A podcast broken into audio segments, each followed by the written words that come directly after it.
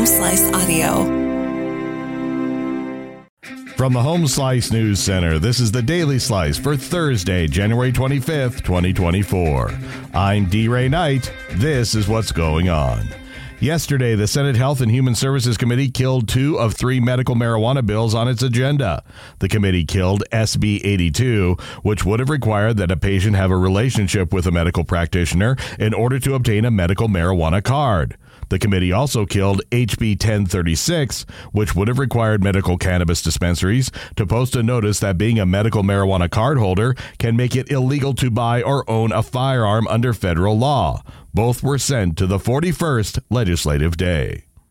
A leader of the South Dakota Senate is taking time off for a medical issue. Amy Rose has the story. A member of leadership in the South Dakota State Senate is temporarily taking leave from the legislative session following a health emergency suffered during the first week. Senator Michael Dietrich, the assistant majority leader, has been unable to attend the session since the week it kicked off due to a blood clot that required emergency surgery. Dietrich, who is recovering from colon cancer, had the clot discovered near his chemotherapy port that week. It was successfully removed during an operation, and the senator is recovering at home. Following the advice of his doctors, Dietrich has not worked while he recuperates and will miss at least the remainder of this week.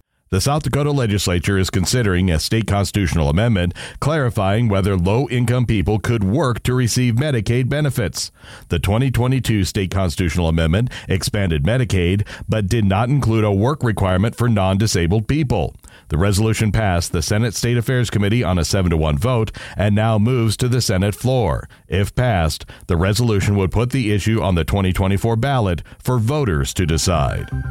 In news from the nation and the world, Gaza's health ministry says Israeli fire has struck a crowd of people waiting for humanitarian aid at a roundabout in Gaza City, killing at least 20 and wounding 150.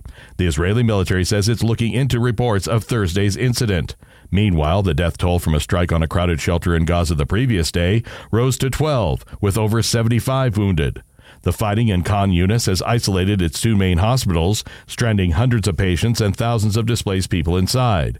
Thousands of people have rushed to escape further south in recent days, crowding into shelters and tent camps near the Egyptian border. Donald Trump may be back in a New York courthouse today. Amy Rose has more. Former President Donald Trump could return to a New York courtroom to defend himself against a lawsuit seeking more than $10 million for things he said about advice columnist E. Jean Carroll after she accused him of sexual assault. Trump's first visit to court this week on Monday ended abruptly because a juror was ill. The trial has been suspended since then. Carroll's lawyers on Thursday are expected to finish presenting their case for damages regarding things Trump said about her in 2019. That year, Carroll said in a memoir that she was attacked by Trump in the dressing room of a department store in 1996. A jury last year agreed it happened. Trump denies it. Federal officials are clearing the way for grounded Boeing planes to resume flying. The FAA said Wednesday that it had approved an inspection and maintenance process that the planes must go through. After that, they will be allowed to carry passengers again.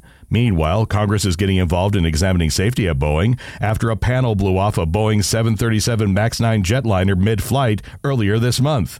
Senator Maria Cantwell of Washington State says Boeing leadership must put safety ahead of profits. She plans Senate hearings. Your weather forecast from the Home Slice Weather Center. Sunny and 50 today, low tonight, 31.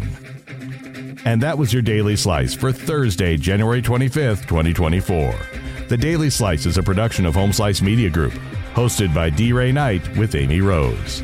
Executive producer Mark Houston. Engineered by Chris Jaques. I'm D. Ray Knight. Have a great day.